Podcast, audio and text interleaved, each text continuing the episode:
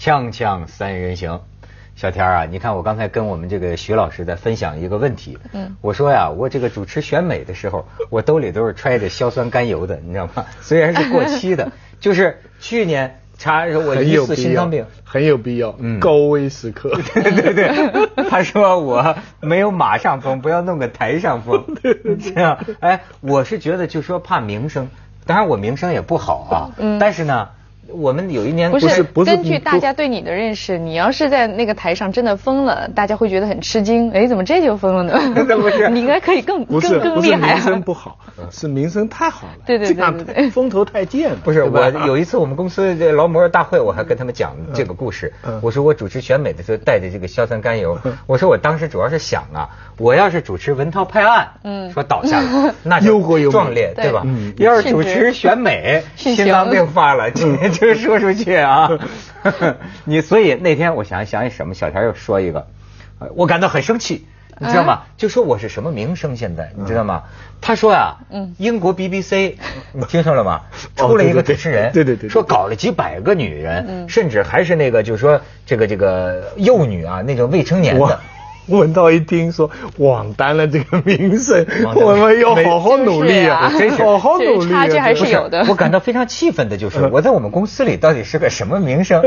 他跟几个同事，他不肯告我是谁，是吧？他跟同事说说咱们说这个好吗？什么联想？不是不是不是，这个肯定要说。我说，但是这个咱们那个什么要有分寸。作为媒体哈，这个不要去乱引导什么的。我是这样说的。那这个事情肯定要说的。对，我很职业的。对，说不要引起别人不正当的一个联想。你知道我们亲爱的同事就说联想什么？窦文涛吗？这是对你的最高夸奖啊！牡丹花下死，做鬼也风凉。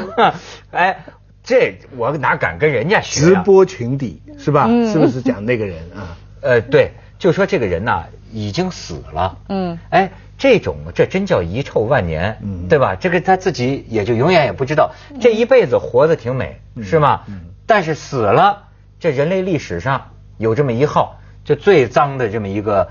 但是他，我我觉得也也也也很难说是遗臭啊、脏啊这些词都是后来人，也许过一千年人类的性观念改变了，这只是个现象。而且你要从这个，我我很开放的，我只有一样事儿，就是我一听到这个，就你搞女人啊，成年人双方自愿没有可说的。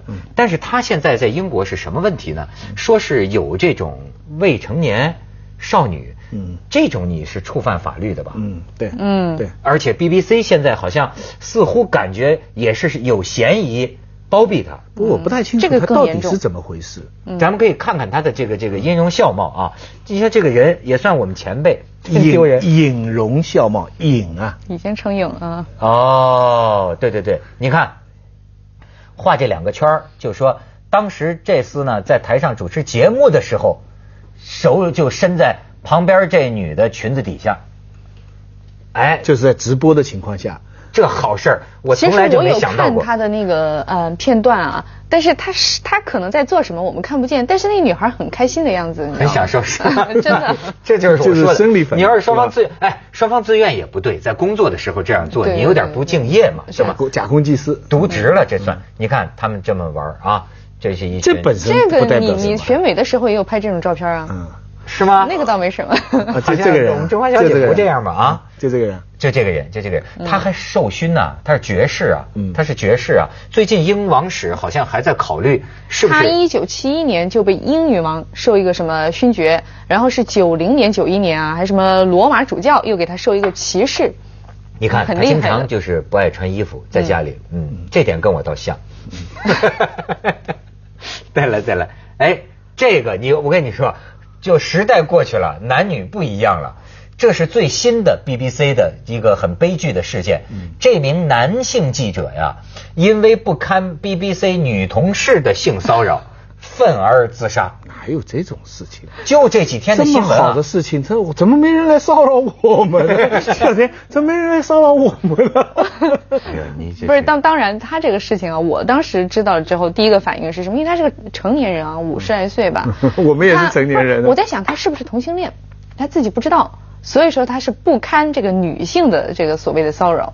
哦，如果一个正常的，我觉得至少能够心智或者身体说，假如我们是异性恋的，我们有一个男性一直在骚扰、追求我们，嗯，我们就会受不了要自杀。呃，当然，这个足够脆弱的时候有这个可能。哦，哎，小田，你说说，这都是你们国家的，不是你你留学的，你留学的国家的，对吗？这个事儿为什么在全世界现在闹得这么大呢？呃，这个事情我觉得是多方面的啊。那咱们从这个最正的一个方面来理解。这个 Jimmy Savile 啊，他呢是之前是非常有名，尤其在英国，而且呢是英国 BBC 对吧？那他这个事情，他是什么节目的？他是做他是做那个，你知道现在我们不是很多流行音乐排行榜吗？那创开创这个栏目的实际上是 BBC，而且是在一九六四年。那这个节目开创了以后，它它叫什么 Top of the Pop？那当时是整个在这个一个大厅里边，disco 大厅里边啊，他们又唱又跳，然后开始公布啊这个星期这个流行乐排行榜。然后他呢就是他是 DJ 加主持人啊，然后所以说是很宏大的，而且他也真的是很有天才啊，这个这个口若悬河啊，妙语连珠等等，然后唱得好跳得好啊，他就可以做。那是一九六四年他就开始了，然后那个时候啊，他也就是在台上啊就有很多小动作。其实现在大家翻出来啊，能够看到很多。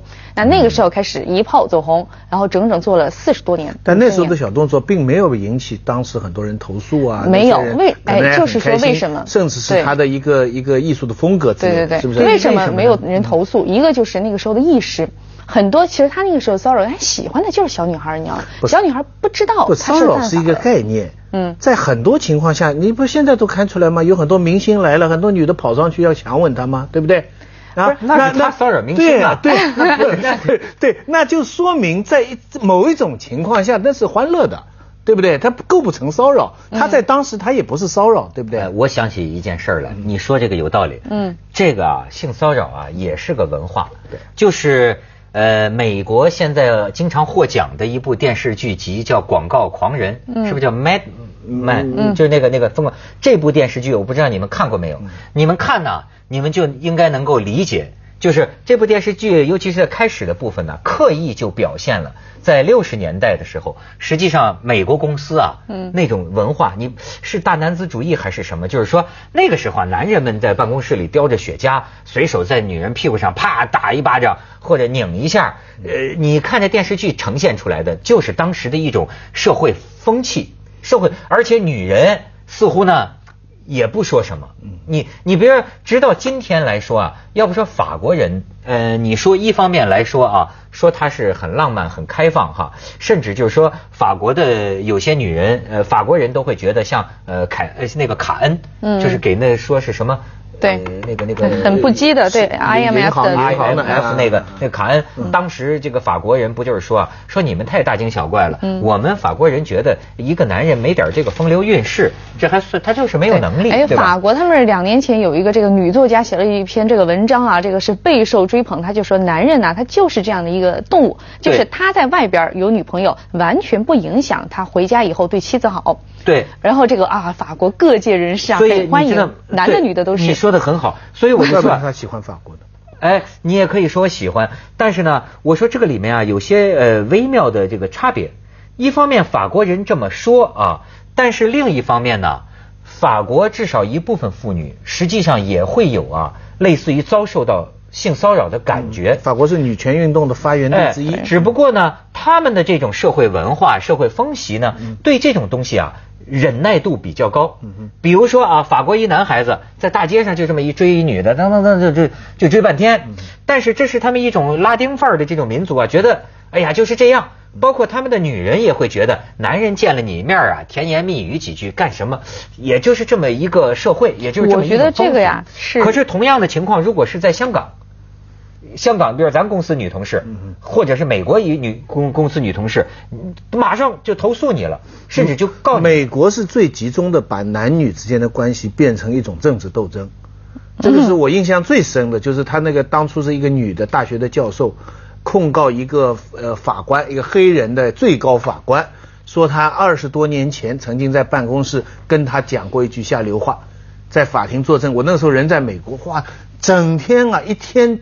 多少个小时的正常节目中断，就是转播法庭上的这个，然后他就 exactly 这句话就讲出来，一点都非常非常严肃。就美国就后来变成政治斗争，这个跟时代有关，跟地域有关。我甚至想起，你知道二战结束的时候，在纽约街头庆祝，有一张最有名的画，记得吧？就是水兵抱着那个，他是不认识的哦。嗯。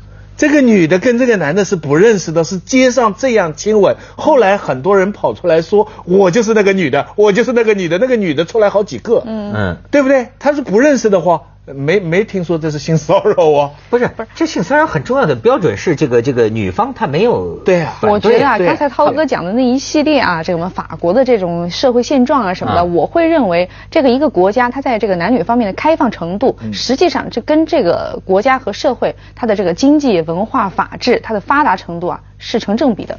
因为单方面的开放，它是开放不起来的，那就是耍流氓。如果只有男的开放，女的保守，那女的怎么可以开放？那就要所有的这个社会网络足够的健全，让她有这个安全感，感到足够的舒服，而且没有那些什么世俗的眼光来评价她，嗯，她就可以放开了玩。呃，你说的很对，呃，跟社会经济的发展有关系，但又完不完全是。比方说，大家经济都很发展的德国，它受新教的影响，它就比较保守。英国、德国、意大利。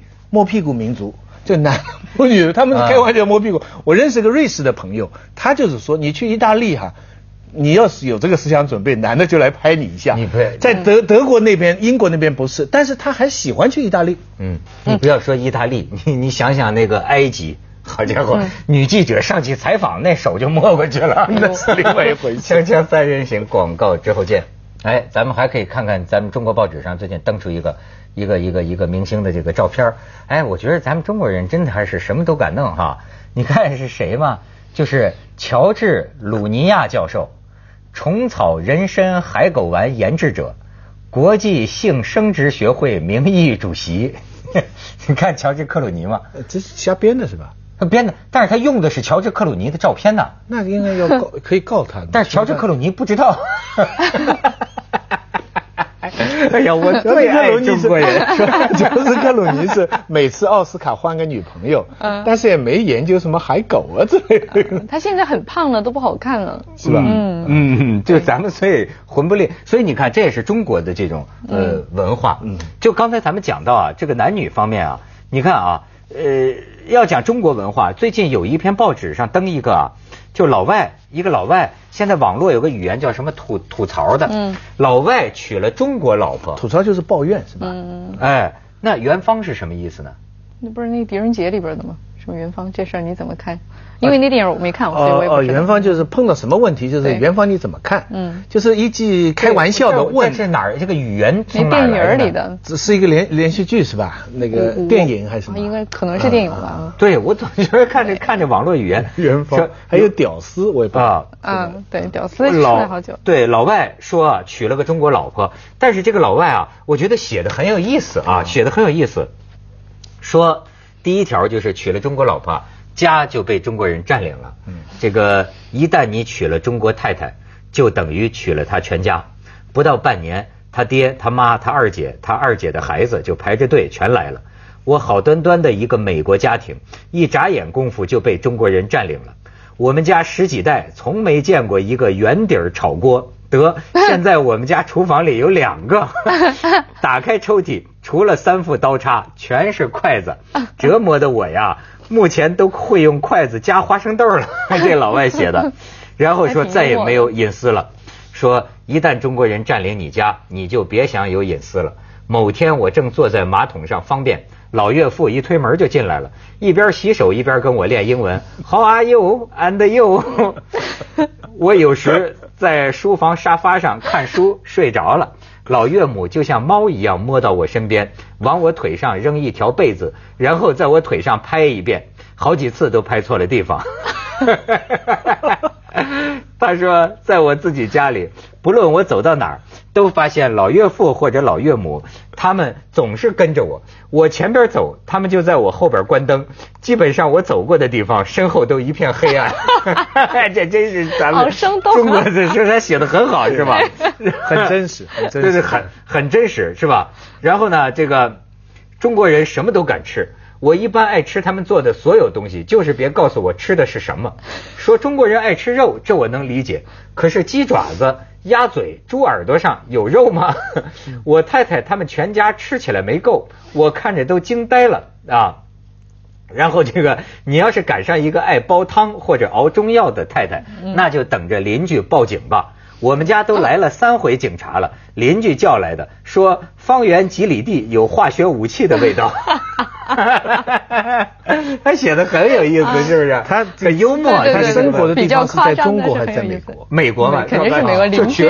买这 七大姑八大姨就全来了啊！对，不是这个一看，典型的就是美国人写的。啊，好。我觉得首先就是什么，如果欧洲的国家那些人啊，应该是还没有那么刻薄的尖酸刻薄，这个人真是啊，而且这个自我意识非常的强。那你肯定的嘛，你娶了她就娶了她一家。这个我觉得，如果是换做什么中东那边的人啊，包括俄罗斯人，他们是能够接受中国这样的文化的，尤其是中东人，他们的这个家庭意识啊，甚至比中国还强呢。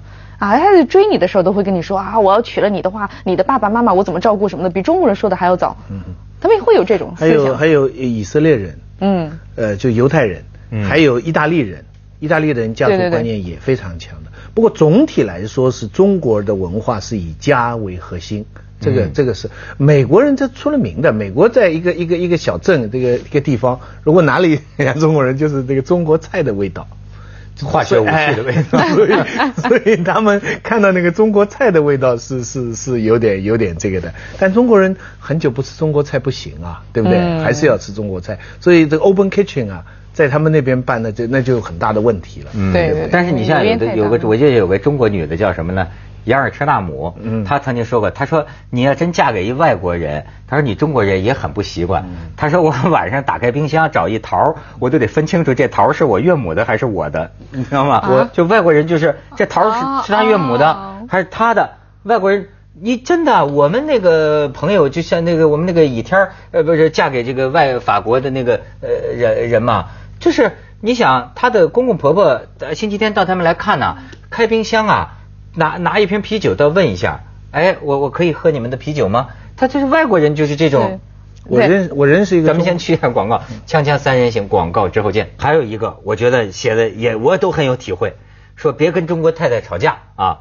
中国太太最可怕的是他们的记忆力，一点小事得罪她，她就开始回忆十年以前一模一样的某件事儿。如果得罪美国太太，大不了说句 sorry。你要是和中国太太说我错了，她马上问你错哪儿了。中国太太天生有一种改造男人的使命，她不但要改造你，更想占有和支配你的全部时间。怪不得中国出不了哥伦布那样的航海家，因为你还没出海，太太就问了。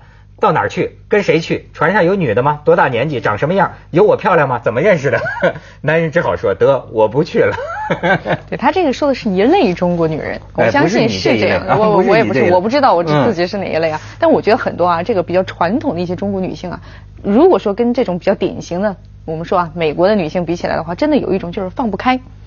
嗯。她因为放不开，所以想改造。你要换一个真的是想得开的，改不了，我换一个呗。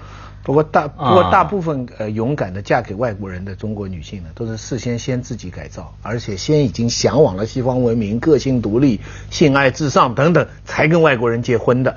呃，我见我认识过一个演员跟一个美国人结婚，那个美国人呃又有钱，长得也很帅，不会说中文，结果发生一个问题了，他的女的父母亲从中国跑到美国来看他了，然后那个那个丈夫啊，帮他们找了个旅馆。嗯，他家里非常大，嗯，泳池、客房都很多。我们去，他都让我们招待我们住客房。可是他可能就为了避免刚才这样的情况，丈母娘的丈母娘一溜关灯，身后一片黑暗，所以就给他 安排了一个很好的五星级酒店。可女儿就很伤心。就就就就受不了，但是我我住那么远，爸爸妈妈这么远，现在爸爸妈妈跑到美国来住，而且限限定好了时间，嗯，就是说就是旅馆呐，那是多少时间？比方说两个星期、三个星期，比方说你觉得不够，那就四个星期，但是反正是很，就最后他们还是分开。我所见到的这个这个两个民族的婚姻哈，分八九。是对分开的，我见到的也是分开的比和好的多。我就知道一个女孩，也是我以前的一个同事，她嫁给一个英国的一个男人哈。后来他们就是住在英国，那么所以说她的这个父母的话，就是男方的父母在英国，那他们每个周末啊，如果说想去那个父母的家的话，一定要提前写邮件。啊，说亲爱的爸爸妈妈，我们这个星期六想来看你们啊，他们就回复可以，两点到四点你们来，我们四点啊要接要接见 你们的姐姐什么的啊，就是这样。那中国人的概念里边呢，呃，亲人非常重要。嗯，你爱人呢也首先是要亲人，他们把亲人跟爱人分得比较开，爱人比亲人更重要。嗯，所以这个在我们这个概念里，但是你觉得就是说这个外国人他们凄凉吗？不凄凉啊，他不，他也不觉得凄凉，他忙得很。咱们是觉得，我觉得这个什么，你要追溯的话，人家这个圣经里边就讲了，这个社会单元的最基本的元素是 couple，像这个亚当夏娃一样，对吧？说得好，嗯，你像这个，对你像那个中国的话，那就是这个血脉相承，对，那是父母与子女，对，对对对，我们最开头就是一个家，你你你看我们的这个翻译很有意思，我们把佛教、道教都叫是关于佛的教关，可是我们宗教是什么？我们泛称就是关于祖宗的教，嗯，对，中国是有迷信没宗没宗教，对对对，中国就是 祖宗教，祖宗教，所以家人是第一的。哎，我我最近重读历史书哦，发现妙的不得了，四大古老的民族哈，分别支撑四个现代的最主要的支柱，比方那个那个那个伊拉克那边那个巴比伦吧，留下的是法。就那个那汉谟拉拉比阿拉伯法典，那个王权是在埃及，印度是这个宗教，中国就是家庭啊，而且唯有中国文化是一直传到今天。嗯，那我年轻的时候我很反叛，哎，我年轻的时候很反叛，我觉得这个父母家庭这个很烦。接着下来为您播出《西安楼冠文明启示录》，好好也是他。